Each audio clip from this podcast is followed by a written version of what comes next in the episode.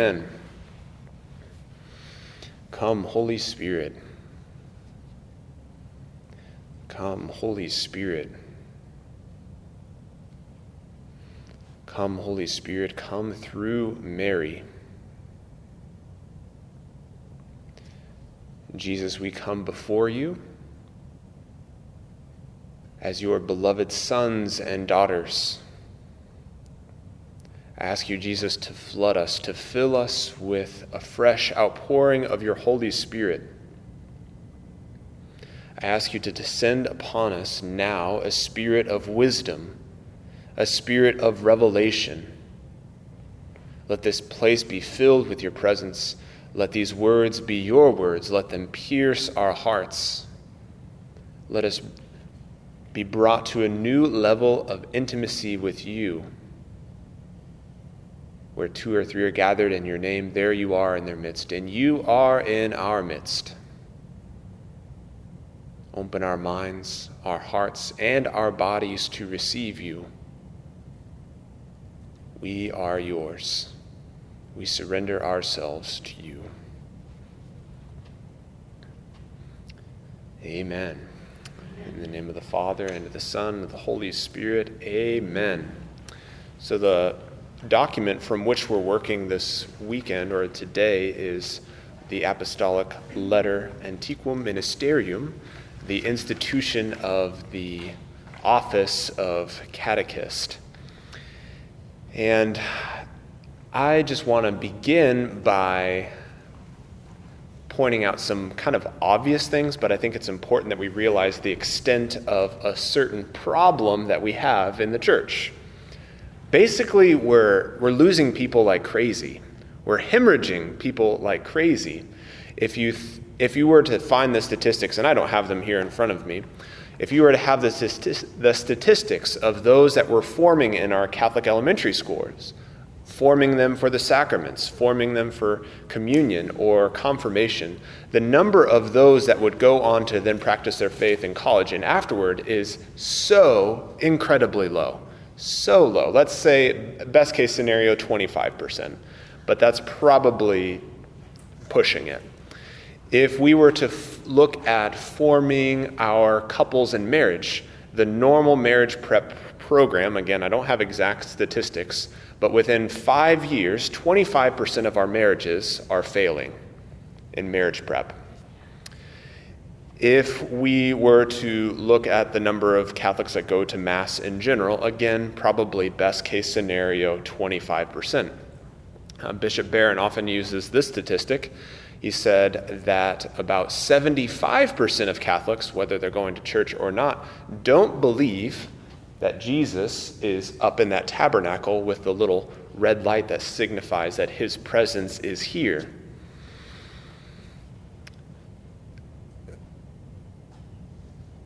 Needless to say, there's just a lot of reasons for being a little bit discouraged as catechists. It's like, well, what are we doing here if I know that no matter what I pour in, we're just going to end up with more people leaving? The really great upside of all of this is because the bar has been set so low, we really can't but help but trip over it, right? If we try anything, we have nothing to lose, right? So we might as well shake things up a little bit. I think about even the example of St. Paul in the Acts of the Apostles, I think around chapter 13 or so. St. Paul goes into Athens, and St. Paul is a good communicator, right? He writes well. He doesn't say that he speaks well, but he must also speak well. And he goes and he gives arguably his best catechesis that he could, right? He meets the people where they are. He walks around their temple. He gets to know the culture a little bit, and he speaks into their culture. He really finds them where they are and then uses that as a launching point into an amazing catechesis on who Jesus was. But as soon as he says the word, Jesus, who has risen from the dead, they scoff at him and they say, yeah, we're not really interested right now. Come back later. And how discouraging that would have been to be St. Paul, wow, I gave myself, I had an amazing lesson plan, right? I had an amazing story, and I knew the people, I knew my audience, and I spoke super well. And out of that magnificent sermon, he only had a couple people that were interested in following Jesus. It's really interesting because you hear, so he goes from Athens, and then he goes into Corinth. And we don't have any letters of St. Paul to the Athenians, right? Because they didn't receive the gospel. We have two letters to the Corinthians because St. Paul shook it up a little bit, right? Something changed from his approach to Athens to Corinth. Of course, there's also the disposition of the people, right? We can't negate that. But I think St. Paul actually changed his strategy for how he was going to reach the people. And how do I know that? Because he actually tells us in 1 Corinthians what he changed.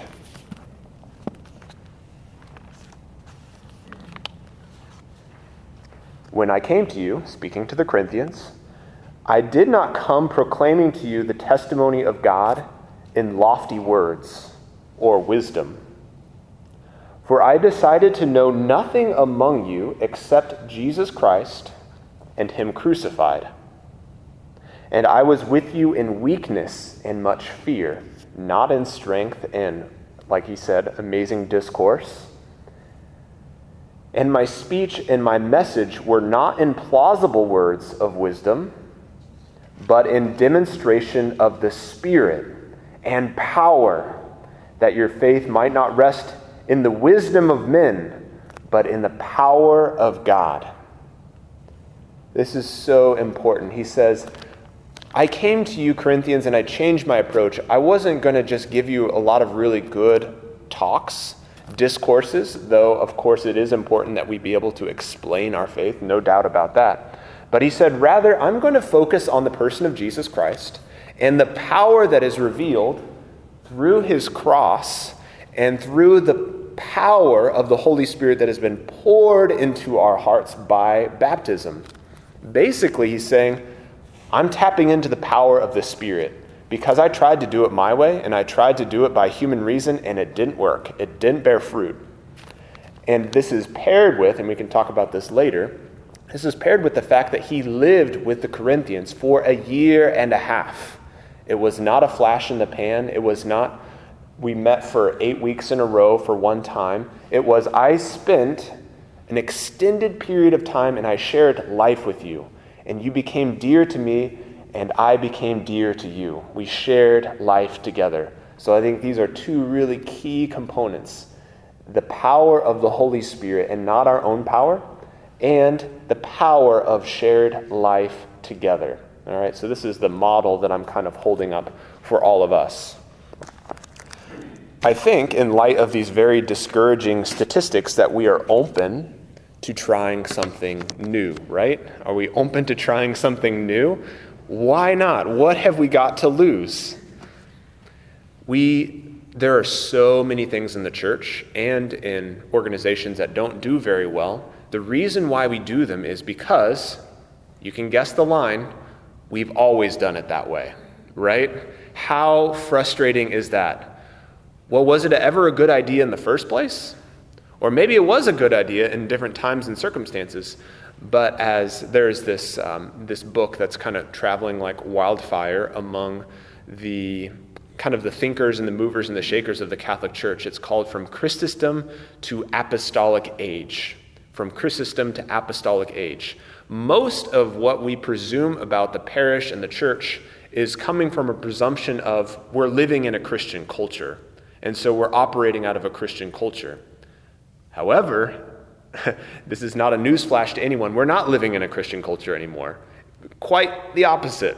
We are living in an apostolic age where it's presumed that there is much that is actually hostile to Christian morals and values, or even human morals and values, not necessarily even Christian ones. So we cannot do the things that we have done just because we've always done them, because a lot of them came from times that were undergirded with Christian values that we do not have or are upheld in our society and our time. So we need to shake it up. We need to shake it up. But the really fun thing is, if we're living in an apostolic age, then the gospel for us, of course, are the four gospels. But we need to look at the Acts of the Apostles, because that is the apostolic time, right?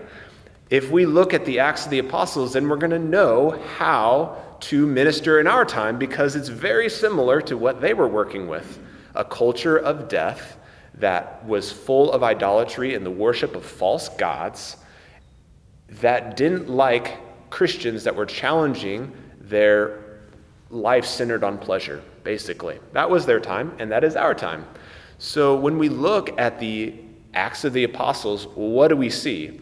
Yes, they knew how to speak. They were able to give a reason for the faith and the hope that is within them, most certainly. But more than anything, they were filled with the power of the Holy Spirit, and they proclaimed with the power of the Holy Spirit. And that is what changed hearts. That is what moved hearts. And very often, the proclamation of the gospel was accompanied with signs and wonders that gave credibility to the proclamation of the gospel. We don't have just good ideas as Christians. We have the person of Jesus Christ first and foremost, but we also have the power of Jesus Christ within us. You will do these things that I have done, and you will do greater things than these. Basically, when I send upon you the Holy Spirit, these are Jesus' words. Jesus did some pretty cool things, and he said, you're going to do greater things than what I did. And just as in apostolic times, so now people are like, why do I know that what you're saying is true and not something else? Well, because what we say is actually accompanied with real power to change things, real power to transform lives, and I would say especially real power to heal the woundedness that is all around us. So much woundedness. There is a documentary that I recommend. It's called Revive. And it's basically this Holy Spirit evangelization team going into a very nominal Catholic high school in Michigan. And before they come in and do this all-school presentation, they interview a number of kids. Tell me what you believe about God. And basically, it was a sign of the times. You know, yeah, God, he's kind of out there, but he doesn't really have anything to do with my life. I don't really believe in God. I mean, what's the point? I mean, this is a Catholic school, but this is very symptomatic of what we would find in any of our Catholic schools right now, probably. And so the question becomes, well, what would it take for you to believe that Jesus is who he says he is, or that God is who he says he is? And it always comes down to this. I don't know, maybe a sign or a miracle or something, right? And so that's what they leave the conclusion as. And then they have this all-school assembly, and then they proceed to have powerful manifestations of healings and other signs that God is at work, and the whole student body is flipped upside down, basically. And as they walked into the school and as they spoke to the camera, we set things up in such a way, if God did not show up, it was going to be very embarrassing for us, right? And it would have been, right? The key turning point in the all-school assembly, of course, they did some icebreakers and things like that. And then they called out various things that they thought the Lord was going to heal in that assembly. And then they had at a certain point, they had people come up and give testimony for what they had experienced. And one boy comes up, and he is not one that is going to be enthusiastic to jump in front of the whole student body and share what Jesus had done for him. But lo and behold, this guy that's kind of a wallflower comes up to the stage and says, I don't know how to really explain this, but I was born colorblind, and all of those banners in the back right now, I can see all those colors. So colorblindness, that's hard for people to explain away. You know, we talk about, you know, I've shared with people, it's like, oh, well, this healing took place in this thing. And they're like, well, you know, the brain is a very powerful thing. It's like, yeah, I know that. But like things are happening that you can't just think into existence, right? God is actually at work. So there are so many stories I can share about really cool things that are happening, but ultimately it comes down to the Holy Spirit wants to do the heavy lifting. The Holy Spirit wants to do the heavy lifting. And even if we have the best crafted lesson plans activities, and a program that in general is just top-notch. If it's not full of the Holy Spirit, it is for nothing. On the other side, this is encouraging for us. Even if we're pretty ill-prepared, we feel like, who am I to be a catechist? We don't have the best program, the best parish, or the best resources at our disposal. But if we have the Holy Spirit, that makes up for everything, and it will be fruitful. And it will bear fruit in the lives of those that we minister to. What a great consolation. We don't have to do it ourselves. In fact, one of the key obstacles to having the Spirit more powerfully work in our life, one of the key obstacles is our grasping for control. And because we do have so many resources and so many programs and so many things that supposedly will get the results that we want, we latch onto these instead of on the power of Jesus and him crucified and the Holy Spirit that he has poured out upon us, that he breathed upon the apostles, and that he sent down upon Mary and the apostles and the disciples that were gathered on the day of Pentecost. We are living in the time of Pentecost.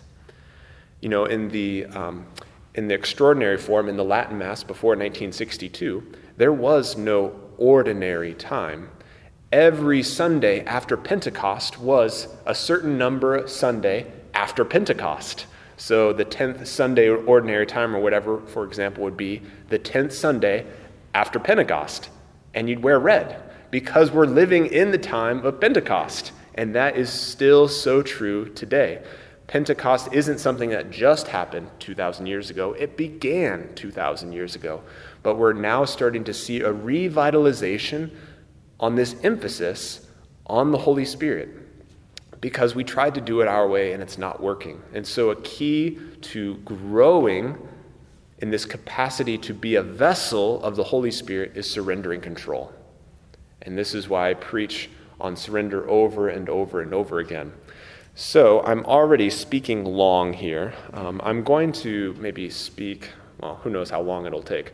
But I would like to lean into what are some obstacles in our own hearts that are preventing the Holy Spirit from doing what he wants in our hearts first, so that we can be in a position to be able to be vessels of the Holy Spirit for other people, because we cannot give what we do not have.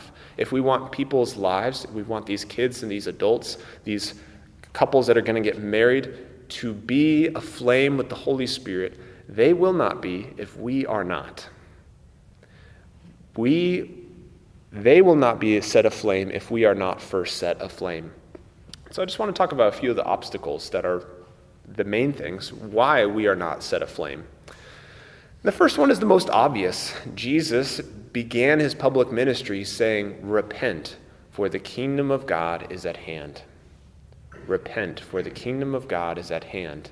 Kingdom of God is relationship with Jesus and the power of the Holy Spirit.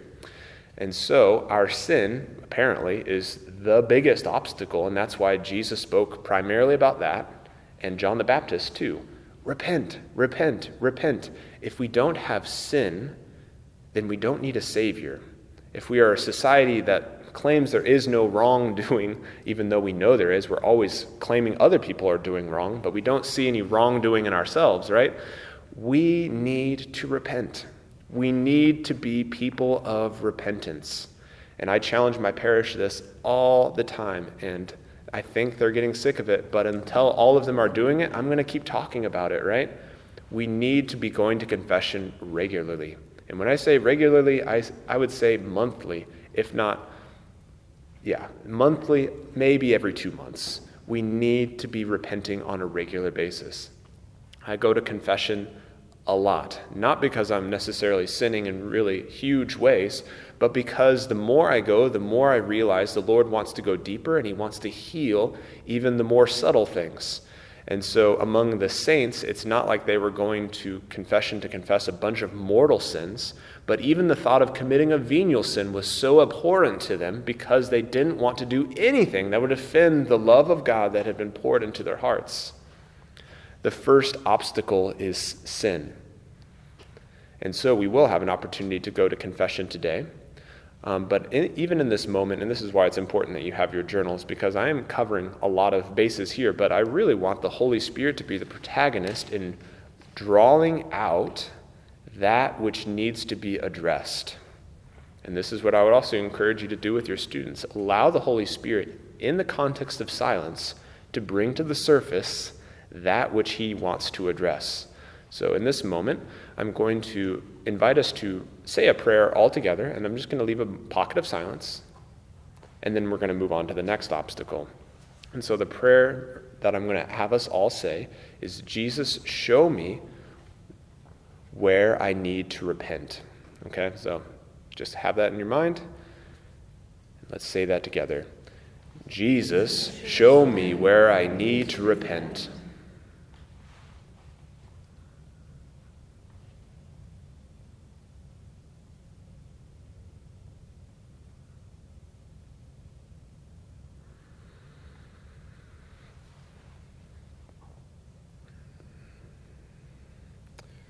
This might be a little bit of a blow to our pride, but it's amazing how quickly an image might come up, or a memory might come up, or something that actually does need to be healed.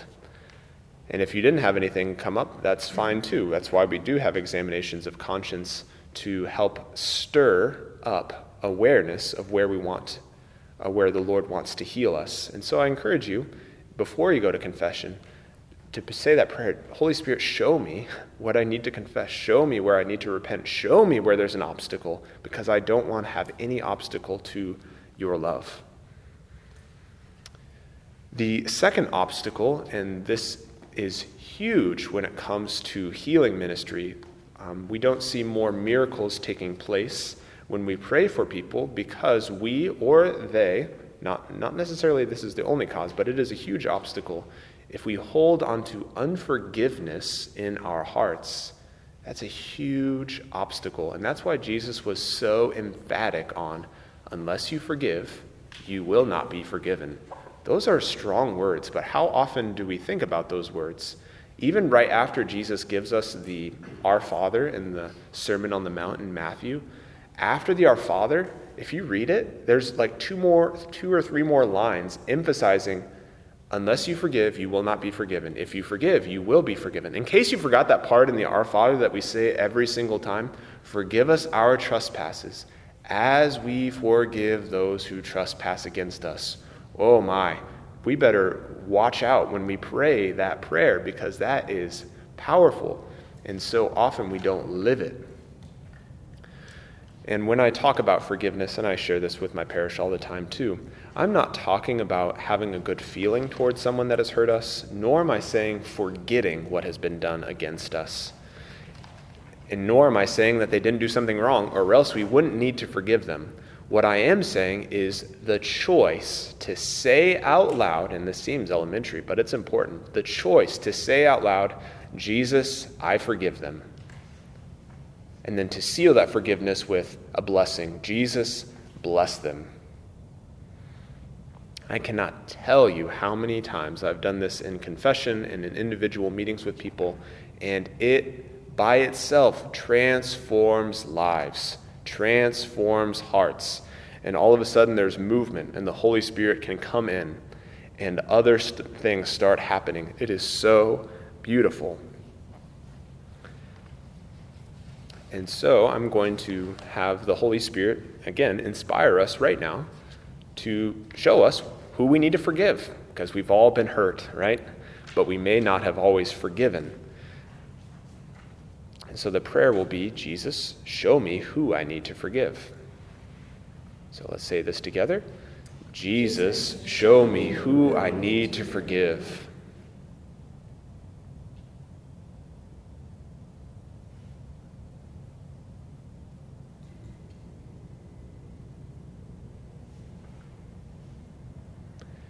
And with this person's face or this memory or this person's name coming to our mind, invite us to pray together this prayer, which is, Jesus, by your power, I forgive them. Jesus, by your power, I forgive them.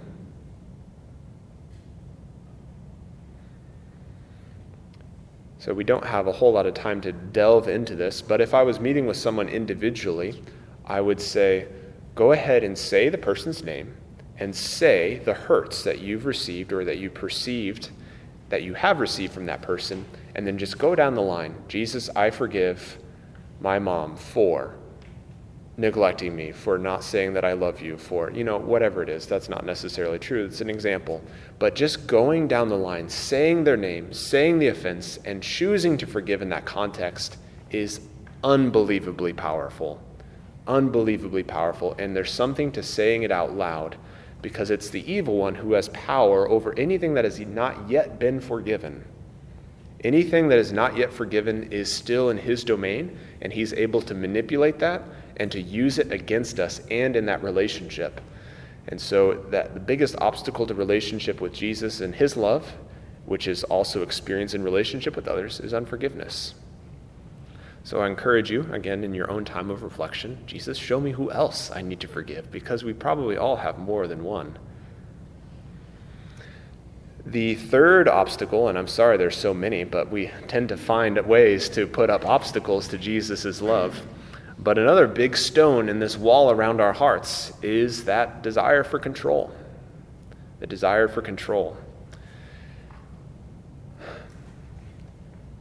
Nothing steals our peace faster than grasping for control, because especially when a pandemic comes around, we realize just how totally out of control things are.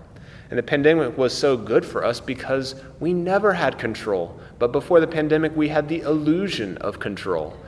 And with the pandemic, all the illusion was taken away. And that led to people having some real identity crises, because they thought they were in control when they really weren't. And if Jesus wasn't at the foundation of their life, everything else that they discovered was built on sand and started to be washed away. And so I just want us to pray right now, just a simple surrender prayer. And so I'll say a line, and then you just say it after me. And it's a dangerous prayer, but I encourage you to say it with me, because if you give Jesus permission to take control, he will. He will. And uncomfortable things might happen, but it's, again, only uncomfortable because he wants to reveal in order to heal. Just as you go to the doctor, he cannot heal you unless you show where it hurts, right? But Jesus, if you give him control, he's going to reveal things in your life, in your heart, in your family, in your relationships that need to be healed. But that is only so that he can heal them. It's vulnerable, but he showed the way by first being vulnerable and naked on a cross, because the way of nakedness and vulnerability before God is the way to our healing. So I'd invite you to say this prayer after me. Jesus, in your name, Jesus, in your name, I renounce the spirit of control. I renounce the spirit of control. Spirit of control. Spirit of control. I command you to leave me. I command you to leave me. In the name of Jesus Christ. In the name of Jesus Christ. And to go to the foot of his cross. And to go to the foot of his cross. Jesus, I surrender myself to you. Jesus, I surrender myself to you. Jesus, I surrender control to you. Jesus, I surrender control to you. Jesus, I surrender my family to you. Jesus, I surrender my family to you. Jesus, I surrender all of my anxieties to you. Jesus, I surrender all of my anxieties to you. You take care of them. You take care of them. Amen. Amen. Whew. That is powerful. That is powerful. And if you're anything like me, as soon as you give away control, you find little ways to start clawing it back, right? Because it's uncomfortable. And that's why I'm such a huge proponent of this little yellow sheet of paper that I talk about all the time. I've made thousands of copies of this. It's called the Novena of Surrender. And so at the beginning of every day, I say that at least 10 times, Jesus, I surrender blank to you. Jesus, I surrender this talk to you. Jesus, I surrender this retreat to you. And so at least at one point in my day, I've already surrendered control and given Jesus permission to do what he wants with the day. And that makes life so much more enjoyable, because then we can just show up, do the best we can, and he takes care of the rest. Whew, what a relief, right? He wants to do the heavy lifting, but it's our trying to grasp control that is getting in his way of providing for us.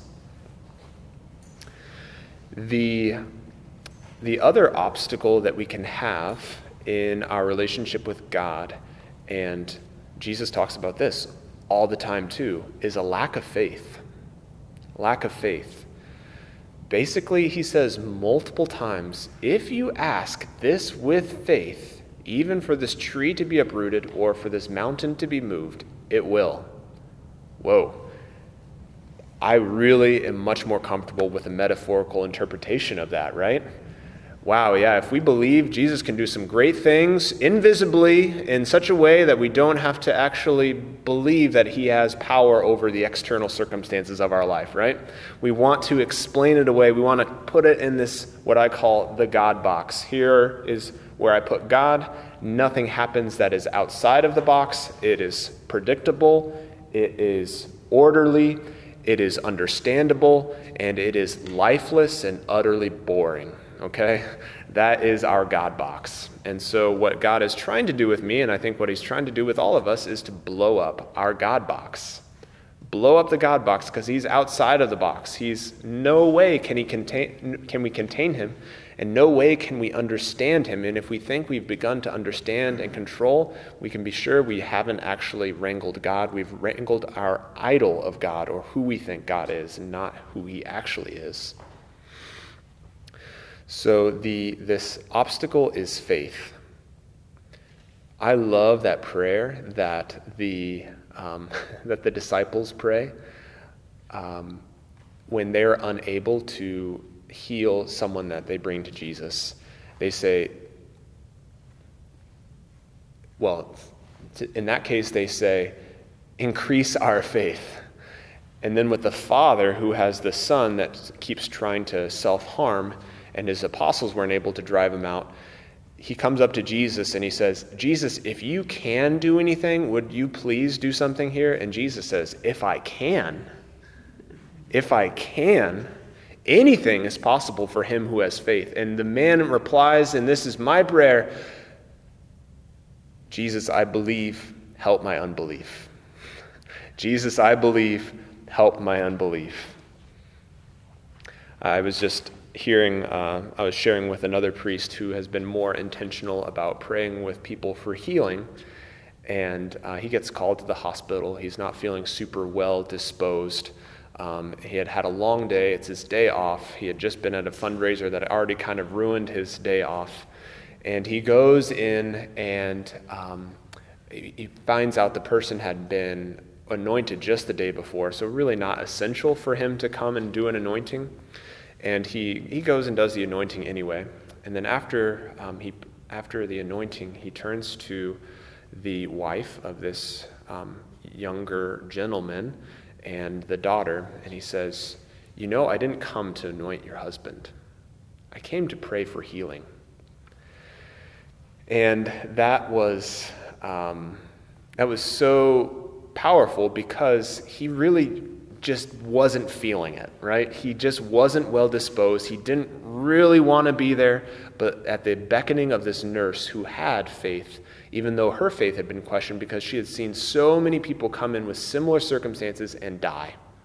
Even though she had prayed, so many had died, but she insisted, she asked this priest, please come and pray. So even in whatever struggling faith she had, even whatever struggling faith he had, he prayed for 5 or 10 minutes. Nothing dramatic happened in the moment, but the wife would share later that she felt an overwhelming sense of peace enter that room and enter her heart. And lo and behold, he did not die that night, and he did not die the day after. In fact, he continued to make gradual improvement. He was then being moved out of the ICU into a normal room, and as far as I know, he's alive and well. And the nurse, she can look at the chart and she can say, it doesn't make sense. Everything was pointing to his death, imminent death, and right at this time when you came, everything following that moment was a gradual improvement. It does not make sense. So even if we struggle to believe in the power of miracles or whatever else the Lord can do, we can at least make that prayer our own. Jesus, I believe, help my unbelief. So I'd like us to just renounce any spirit of disbelief, lack of faith, and ask for an outpouring of faith, okay? So Jesus, in your name. Jesus, in your name. I renounce my unbelief. I renounce my unbelief. Spirit of disbelief. Spirit of disbelief. I command you to leave me. I command you to leave me. In the name of Jesus Christ. In the name of Jesus Christ. Spirit of faith. Spirit of faith. I welcome you now into my heart. I welcome you now into my heart. Jesus, I do believe. Jesus, I do believe. Help my unbelief. Help my unbelief. These are such powerful prayers that we're doing in a relatively short amount of time. And like all of them, they will very likely need to be renewed, because we're not just alone fighting this battle against ourselves, right? There are real enemies, first and foremost Satan and all of his companion spirits, who are always looking for ways to find the weaknesses in our armor, to then really, usually starting with discouragement or with doubt, plant a seed that then leads to a general anxiety, a general depression, which eventually leads to despair and total lack of faith, right? We have real enemies, and so we need to renew our commitment to faith, to surrender, to forgiveness, and to repentance all the time, probably every single day. And we need to have ways that we build it into our rhythm, which we'll talk about in a later talk. The last obstacle that is preventing the Holy Spirit from doing what he wants in our lives and in our prayer is because we're just not giving him any time. We're not giving God any time, particularly time in silence. Silence is a magnifier for everything that is within us, and especially a magnifier for the voice of God. How many people, let's say of Catholics, would you say have silent time of prayer? Not where they're saying Our Father's, Hail Marys mentally, like externally they're silent, but they're just praying the rosary, which is a powerful prayer, don't get me wrong. How many Catholics would you say have this kind of silence built into their daily routine? Come hell or high water, they are spending 5, 10, 15, 30 minutes of silence every day. I don't have any statistics, but I would venture to guess it's probably 1%. 1%. And even with this pretty notable lack of silence in an interior life, the church still bears a tremendous amount of fruit. So imagine if we had a church full of Catholics that give God and the Holy Spirit time and space in silence to really speak to their hearts. I talked to a different woman who has a very powerful healing ministry, and I was just so curious. I'm like, how many people would you say out of 10 come away with healing? And, I was thinking, 2, 3 out of 10. She's like, I was actually just thinking about this recently. I'd say about 8 or 9 out of 10. I'm like, what? 8 or 9 out of 10? I'm lucky to see 1 out of 10. And so I asked her, like, how do you do that? And she's like, well, you're not going to like my answer, but you have to learn how to hear God's voice. Are we convicted that in every moment, God is speaking to us? Every moment, not just in critical moments, but in every moment, the Word is speaking to us. The Holy Spirit is inspiring us and filling us. God is loving us here in this moment. And that's why I try to begin my own prayer time not by doing more stuff, but calling to mind, God is already here. He's already loving me, and what he is doing is way more important than anything I'm going to do in this time. What a relief, again, because, again, we place this burden, I have to do this, I have to do that in my prayer time. And then once I complete this number of devotionals and things like that, then I've had good prayer time. No, the Holy Spirit is the protagonist of our prayer. And so I hope you'll join me in desiring and saying, Jesus, I want to hear you more clearly. I want to hear you more clearly. And this ties up with the idea of faith. How do you spell faith? R-I-S-K. Risk. Risk. Because God is always speaking to us, but we easily dismiss it because it makes us uncomfortable. I think he's actually asking me to talk to that person. I think he's telling me to call this person. I think he's asking me to do this, but I really don't want to, so I'm going to pretend that that's definitely not God's voice, and so I'm doing something else, right? Unless we are attentive and listening in silence and then acting upon what we believe is the voice of God, we're not going to be able to hear him clearly.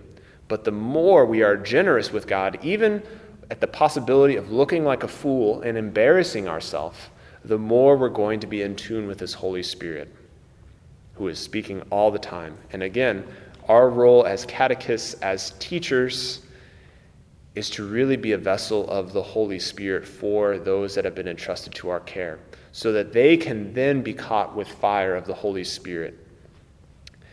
I didn't quote the document too much, but it mentions multiple times Paul's letter to the Corinthians and the charisms of the Holy Spirit. A charism is distinct from a natural ability because it has a supernatural efficacy, something that goes beyond what you would expect with someone that's a naturally a good teacher compared to someone that has the charism of teaching, really operating out of that. It's such an incredible difference because over here, in the natural teaching, the students might learn the material, but over here, they will learn it with greater efficacy, and it will bear fruit in their relationship with God. It will lead them to a deeper relationship with God.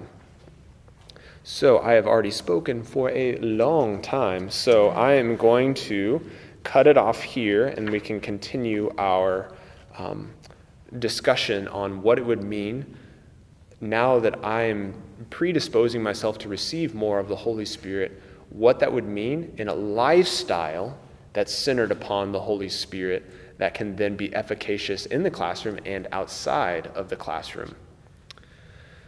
So let's pray in conclusion in the name of the Father, and of the Son, and of the Holy Spirit. Amen. Jesus, you are so much more. Jesus, we desire more. Our boxes are so small, and you are so much bigger. Jesus, I ask you to flood us with more of your Holy Spirit, more of your fire, and kindle in these hearts right now an outpouring of your fire, the fire of the Holy Spirit as it rained down upon the apostles in Pentecost. Come, Holy Spirit, and kindle a fire so that we might be vessels of fire for those around us.